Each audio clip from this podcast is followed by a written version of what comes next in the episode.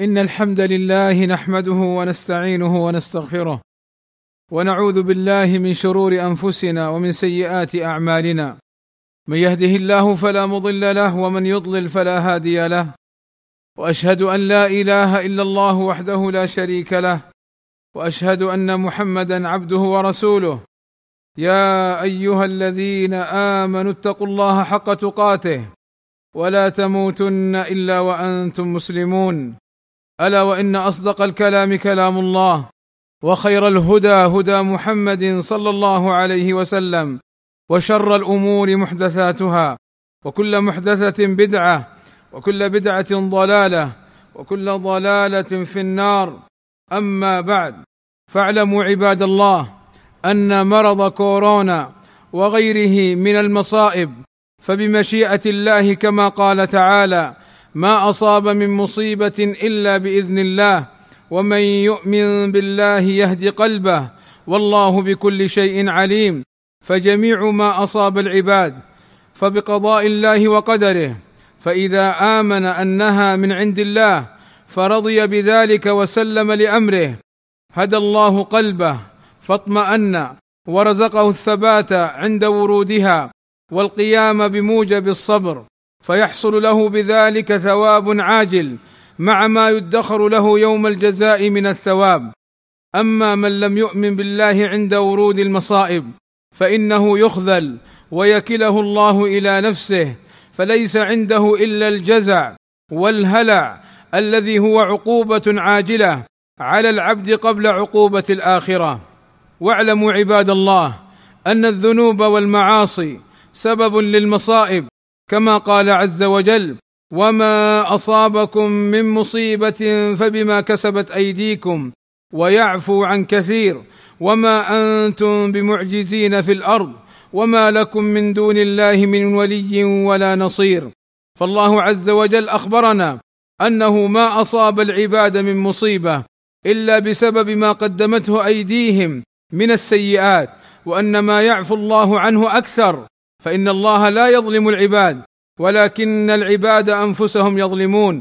ولو يؤاخذ الله الناس بما كسبوا ما ترك على ظهرها من دابة. وليس اهمالا منه سبحانه وتعالى ولكنه تأخير العقوبات. لا عجزا. وما أنتم بمعجزين في الأرض أي معجزين قدرة الله عليكم بل أنتم عاجزون في الأرض. ليس عندكم امتناع عما ينفذه الله فيكم وما لكم من دون الله من ولي يتولاكم فيحصل لكم المنافع ولا نصير يدفع عنكم المضار كما قال أهل العلم فعلى العباد أن يلجأوا إلى التوبة والاستغفار والإنابة إلى الله عز وجل ويرجعوا إلى الله فإن هذه المصائب تذكير للعباد بقدرة الله عليهم فالله عز وجل وحده هو القادر ووحده هو الناصر ووحده سبحانه وتعالى هو الدافع لتلك المصائب. واعلموا عباد الله أن السنة النبوية وردت في المصائب المتعلقة بالأمراض المعدية أن لا يخرج أهل البلدة منها التي حصل فيها المرض ولا يدخل في البلدة من ليس فيها وهو حجر صحي. يقول صلى الله عليه وسلم إذا سمعتم بالطاعون والطاعون مرض معدي فلا تهبطوا أي لا تدخلوا في تلك البلد. وإذا كان بأرض وأنتم بها فلا تفروا منها أي فلا تخرجوا من تلك الأرض. لئلا تنقلوا العدوى في الخارج المرض في الخارج. ولئلا يصيبكم إذا دخلتم. واحذروا عباد الله من عادة الجاهلية التي يعتقدون أن انتقال المرض بالعدوى يؤثر بنفسه بل الله المقدر لكل شيء من مرض وغيره.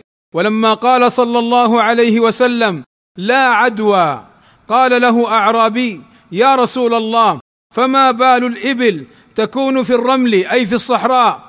كأنها الظباء يعني من جمالها وحسنها فيخالها البعير الأجرب أي يخالطها البعير المريض بالجرب فيجرب بها.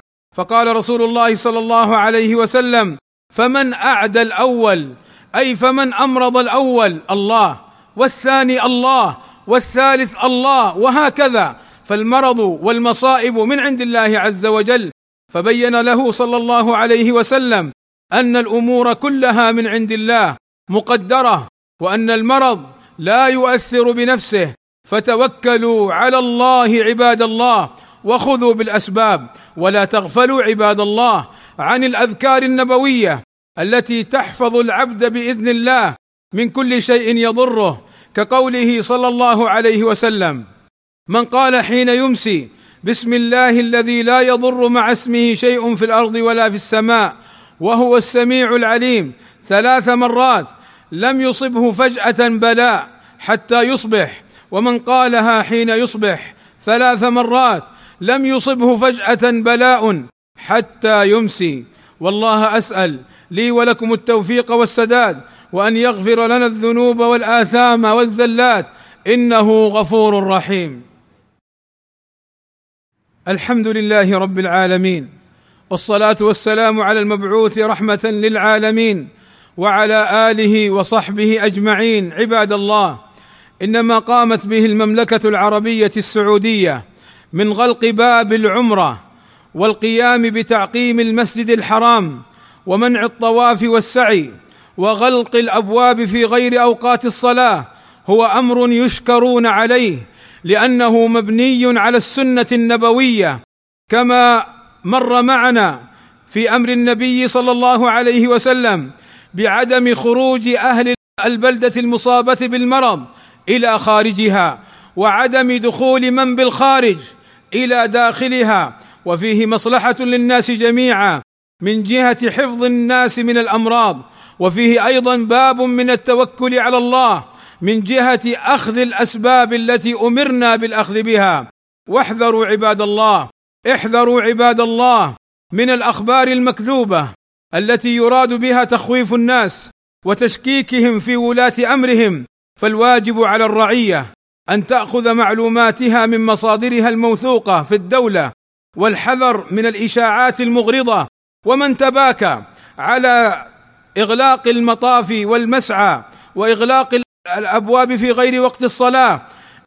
إنما هي دموع تماسيح وذئاب وسباع ضارية فاحذروهم ولا تصدقوهم ولا تسمعوا لهم. وثقوا بارك الله فيكم في ولاة أمركم فإنهم يعملون على مصلحة الإسلام والمسلمين وعلى حفظ حقوق الناس في الدنيا والآخرة. أسأل الله عز وجل أن يعينهم ويوفقهم ويسددهم لكل خير وأن يجنبهم كل شر. اللهم ارض عن الخلفاء الراشدين أبي بكر وعمر وعثمان وعلي وعن جميع أصحاب النبي صلى الله عليه وسلم. وعنا بمنك وكرمك يا أكرم الأكرمين. اللهم اغفر للمسلمين والمسلمات والمؤمنين والمؤمنات الأحياء منهم والأموات. اللهم إنا نسألك الهدى والتقى والعفاف والغنى. اللهم ابعد عنا الفتن والبلاء والأمراض والمصائب ونجنا منها. ونجي إخواننا الذين وقعوا فيها. اللهم اشف مرضانا ومرضى المسلمين. وارحم موتانا وموتى المسلمين. اللهم وفق ولي أمرنا لما تحبه وترضاه وأصلح اللهم به العباد والبلاد واحفظه اللهم من كل سوء وصلى الله وسلم على نبينا محمد وعلى آله وصحبه أجمعين. والحمد لله رب العالمين.